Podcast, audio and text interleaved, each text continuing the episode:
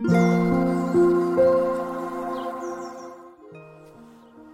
さんこんにちは、なおこです。インタビューライターがお送りするすずるラジオ。このチャンネルでは取材や執筆を通して学んだことフリーランスの暮らしやキャリアについてお話ししています。今日は6月4日日曜日です。皆さんいかがお過ごしでしょうか、えー、梅の季節ですね。なんかあの私のあの周りの方々の SNS を見ているとこう梅であの梅干しをつけたりとか、えー、梅シロップとか、えー、梅酒とかそういうのを作ったりしているっていう投稿が結構目に入るなと思っています。でうちの庭にですね梅の木が1本あってその梅にですねもう本当にたくさんの梅の実がなっているんですね。でうちでもまあその梅の実を取って、えー、先日ですねあの何て言うか梅の何て言えばいいのかなお酢？あのリンゴ酢につけました。なのであの梅味のこうリンゴ酢ができてそれをこうまあ何ヶ月かしたら炭酸で割って、えー、飲めるようになる、まあ、ちょっとこう酸味のあるジュースみたいな感じのをができる予定です。でですね今日の午後に、えー、友人があの残った梅まだたくさんあったので、えー、取りに来てくれて、えー、持って帰ってくれましたもうそのあの一緒に取るっていうのもめちゃくちゃ楽しかったですし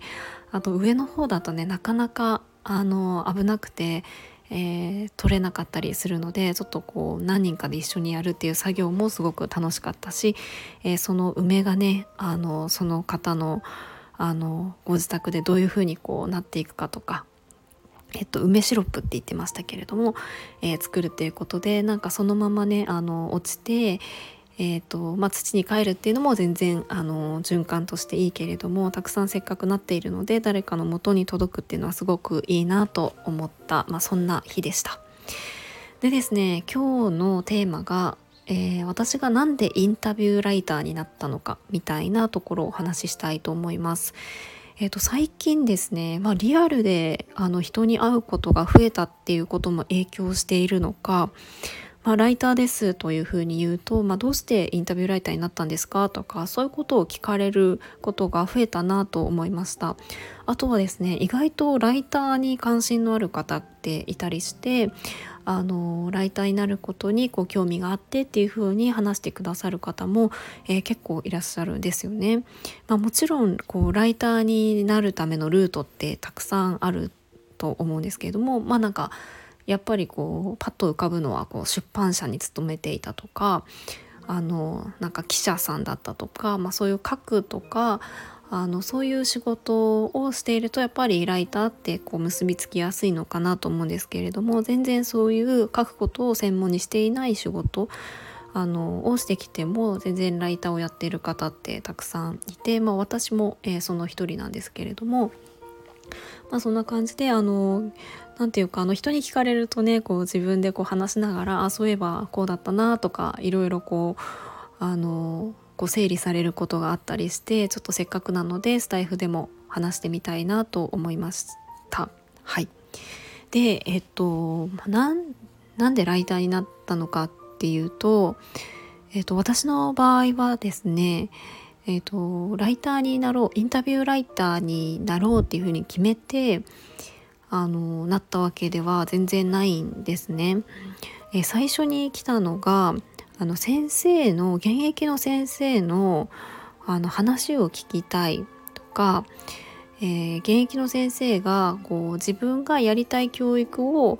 こう思い切り出して、えー、やっている状態ってすごくいいなと思っていたのであのなんかねその辺りの本当はどう思ってるのとか本音は何みたいなところとかを聞かせてもらえたら嬉しいなと思ってえー、なんかどうしたら聞けるかなっていうのを考えてるっていうのがスタートでした。なんかあの今5時なんですけど5時の鐘が鳴ってますね。はい。あのとあとはあの時計もねなんかあのちょうどの時間になるとあの00分になると音楽が鳴るっていう感じですいませんすごい収録の時間にいろんな音が入っちゃってます。えっとそうそうであのそうなんですねもともと私教育関係の仕事をしていて、まあ、学校の先生をしてたんですけれども、まあ、そこからあの会社員をやったりするとなかなか学校教育がどうなっているのかとか先生とゆっくり話すとかってなくなってきてたんですよね。でもあのどうしてもこう聞きたいなみたいのがあってなんで聞きたいのかって言われたらちょっとよくわかんないんですけどなんか学校教育ってすごくやっぱり私にとってはあの気になる場所だったし先生が自分らしく働いている状態になったらいいなってすごく思っていたので、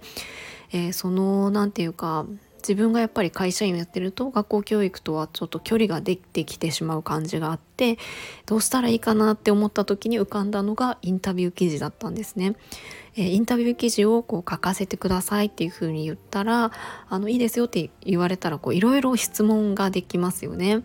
あのどうして教員になったんですかとかどんな教育をこうしていきたいんですかとか今こうどんなことを考えてるのかとかなんかあの何て言うか聞くための口実じゃないですけれどもなんかね理由付けになるんじゃないかなと思ってインタビュー記事をじゃあ書こうと思ってそこから、えー、自分のこう知り合いの先生とか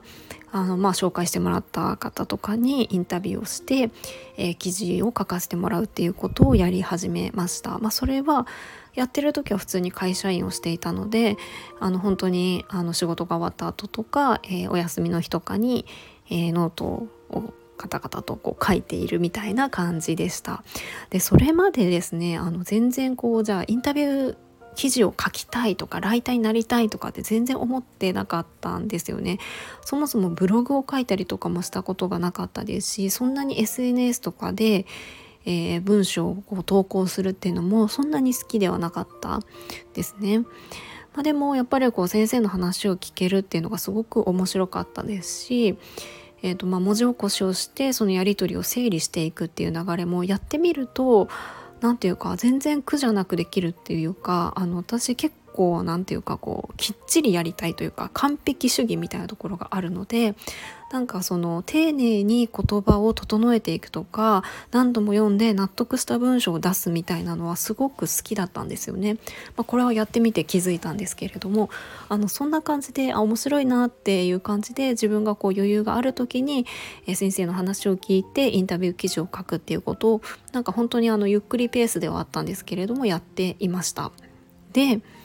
えっと、そんなことをしていたら、えー、知り合いの方がたまたまですね教育系のメディアを運営していて、えー、私がまあ趣味でやってるインタビュー記事のあの執筆が楽しいんですよねみたいな感じで話したらあじゃあこうライターとしてこう手伝ってくれないっていうふうに言ってくださったんです。であのそれが初めてあのお仕事として文章を書くっていう体験でした。まその時はあの、まあ、副業っていう形でやっていたんですけれども、えー、そこからあの、まあ、もう少し自分があの自由に動きながら仕事をしたいなとか、えー、今この仕事をしたいとかこの人と何かやりたいとかそういうふうに、えー、動いていけるっていうのがあの状態がいいなというふうに思っていたので、えー、会社員から、まあ、フリーランスっていう風な働き方をしようと思って、えーとまあ、退職してみたいな感じの流れがありました、まあ、ただですねあのフリーランスでやろうと思った時にもじゃあインタビューライターとして独立しようみたいなところまでも実はあの決まってなかったんですよね。まあ、本当に私あの計画性なくあの決断しちゃってるんですけれどもあの普通というか多分多くの人はちゃんとねあの何て言うか計画というかじゃあ独立してどういうふうにやっていくかとか、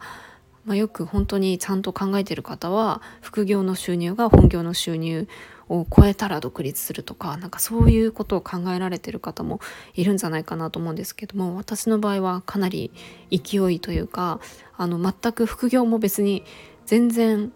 あの数万円みたいな、まあ、5万円以下みたいな感じだったので全然それでじゃあ食べていけるのかって言ったらいけない感じだったんですけどあの独立してやりたいみたいに思って辞めた、はい、会社員を辞めたみたいな感じでした。でそこから本当にあの知り合いの方のご縁からいろんな仕事をやらせてもらってってその中の、えー、一つがこうライティングだったんですね。でもやっぱりこうやっていく中でこうあのインタビューをして記事を書くっていうところが、まあ、私はすごく好きでしたしやっぱお願いされる仕事もそれがすごく多かったので最終的に、えー、インタビューライティングっていうのが、えー、残ったみたいな感じでした。